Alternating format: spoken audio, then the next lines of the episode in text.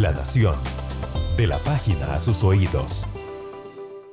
Hola, bienvenidos al Mundo esta semana, un espacio en La Nación dedicado a analizar qué fue noticia en el planeta durante los últimos siete días y por qué es importante.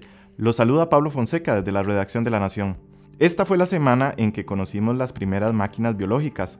La guerra comercial entre China y Estados Unidos tuvo una tregua parcial y el acuerdo antinuclear con Irán se debilitó aún más. La Nación. Los ojos del mundo se volvieron hacia Rusia cuando renunció todo el gabinete de Vladimir Putin esta semana. ¿Qué pasó? Para empezar en orden, la renuncia del gabinete se dio horas después de que el presidente Putin anunciase una serie de importantes reformas a la Constitución. Rusia debe seguir siendo una república presidencial fuerte. Por esa razón, el presidente debe, sin condición alguna, conservar el derecho de establecer las tareas y prioridades de la actividad del gobierno, y el derecho a destituir el primer ministro, sus diputados y ministros federales en caso de cumplimiento inadecuado de sus funciones o como resultado de una pérdida de confianza. Algunas reformas fueron definidas claramente, como por ejemplo el interés de bajar el poder del presidente y darle más poder al Parlamento. Pero para haber hablado de una reforma amplia a la Carta Magna, en realidad quedan muchos vacíos sobre qué se va a discutir y cómo. Entonces, ¿la renuncia del gabinete se dio por desacuerdo entre los ministros y Putin? No, en realidad los ministros dijeron que entregaban sus puestos para que Putin pudiera empezar este proceso con más libertad. Y esta es una clave importante del proceso. Putin es quien tiene el poder en Rusia, no desde ahora ni desde hace 5 años, sino desde hace 20 años, cuando llegó a ser presidente por primera vez. El poder de Putin es tan grande que mientras no pudo ser presidente, fue primer ministro, pero un primer ministro que al final de cuentas mandaba más que el presidente. A Putin se le acaba este mandato en 2024 y, aunque en este momento tiene 67 años, no ha dado muestras de querer dejar de ser el hombre fuerte de este antiguo imperio muy venido a menos. Tiene mucho poder, claro, pero el desgaste es cada día mayor. Las condiciones de vida en Rusia se han degradado, en parte por las sanciones de Estados Unidos tras confirmarse que influyó en las elecciones que llevaron a Donald Trump a la presidencia. Además, Rusia sigue arrastrando muchos problemas de la época soviética, en cuenta altos niveles de corrupción y autoritarismo. El cambio de gabinete entonces le da aire para esta nueva etapa. Como ya no puede reelegirse en 2024, algunos analistas creen que un camino que podría tomar es dar más poder al Consejo de Estado, del cual él formaría parte.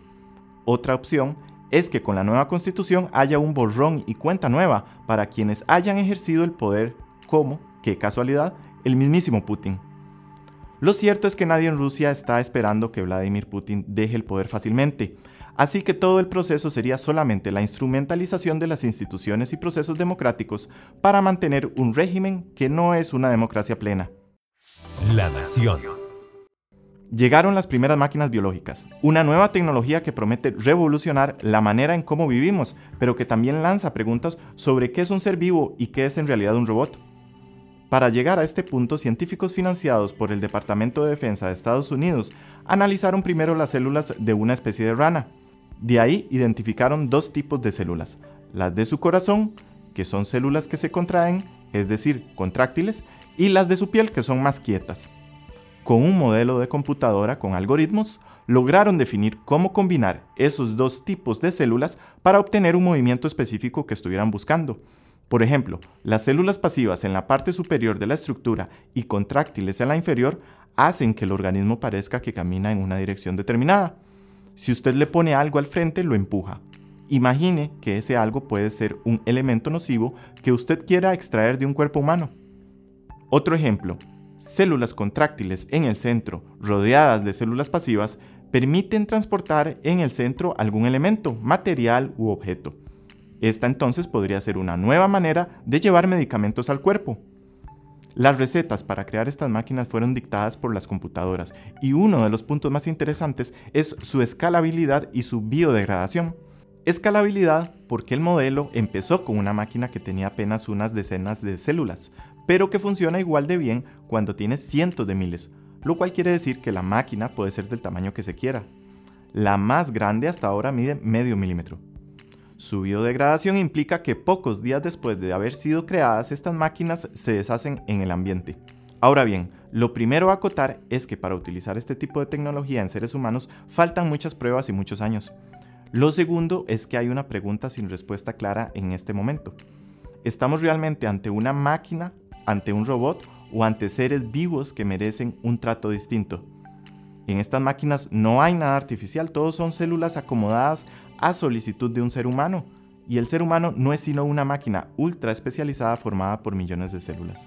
¿Cuál es la línea que dividirá en el futuro la máquina biológica y un ser vivo? La Nación. China y Estados Unidos firmaron el acuerdo de primera fase para poner una pausa en la guerra comercial que comenzó Donald Trump en marzo del 2018. El documento usa un lenguaje vago en muchas partes, pero hay puntos claros. Por ejemplo, Estados Unidos va a recortar a la mitad los impuestos de 120 mil millones de dólares que impuso a importaciones chinas. El país asiático tendrá que comprar miles de millones de dólares a Estados Unidos en petróleo, autos, aviones, productos agrícolas y otros bienes durante los próximos años. Estados Unidos, por su parte, sacó a China de la lista de países que manipulan la moneda.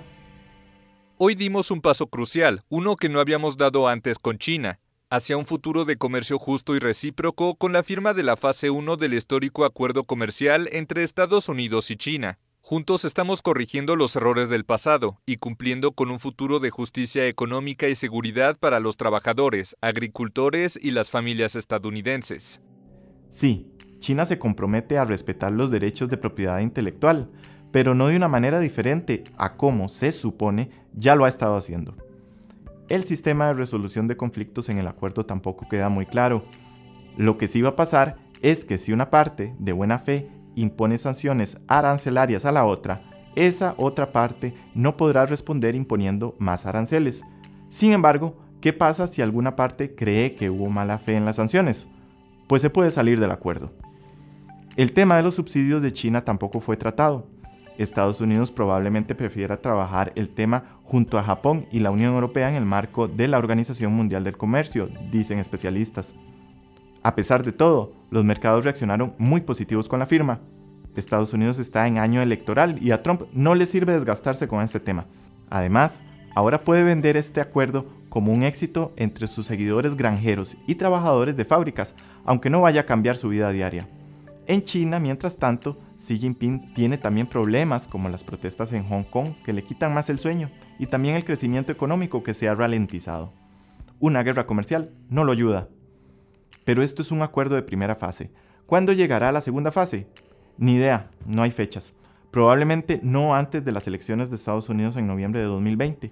China no va a querer comprometerse a algo con una persona que en un año podría no estar al frente de la Casa Blanca. La Nación. Nuevas tensiones entre Irán y Occidente. Francia, Alemania y el Reino Unido abrieron un proceso en el marco del acuerdo nuclear que podría imponer de nuevo sanciones a Irán por incumplir su acuerdo para no producir la bomba atómica. Tras el asesinato del general iraní Qasem Soleimani por parte de Estados Unidos, Irán dijo que no veía límites a su programa nuclear. Estados Unidos se salió de este acuerdo en mayo del 2018, pero las potencias europeas han hecho todo lo posible por mantenerlo vivo. Hasta ahora, las cosas iban más o menos bien. Los europeos dicen Irán ha dado el quinto paso de reducción de sus compromisos nucleares y nosotros debemos dar el nuestro. El paso que ustedes deben dar es volver a cumplir sus compromisos y es lo que les hemos dicho explícitamente. Los europeos dicen que lamentan la salida de Estados Unidos del acuerdo, pero advierten que no pueden permitir a Irán incumplir con su parte. La apertura del proceso es más una amenaza para ver cómo reacciona Irán debido a que los mismos europeos tienen la capacidad de poner en pausa este proceso. No obstante, las declaraciones van y vienen y no hacen sino aumentar las tensiones que ya se viven en esta zona. La Nación. Muchas gracias por escucharnos. Lo esperamos de nuevo en 7 días para analizar qué fue noticia en el planeta. Hasta entonces y feliz fin de semana. La Nación le trae lo que necesita saber cada día. Lea, vea y escuche más en nación.com y en nuestras redes sociales.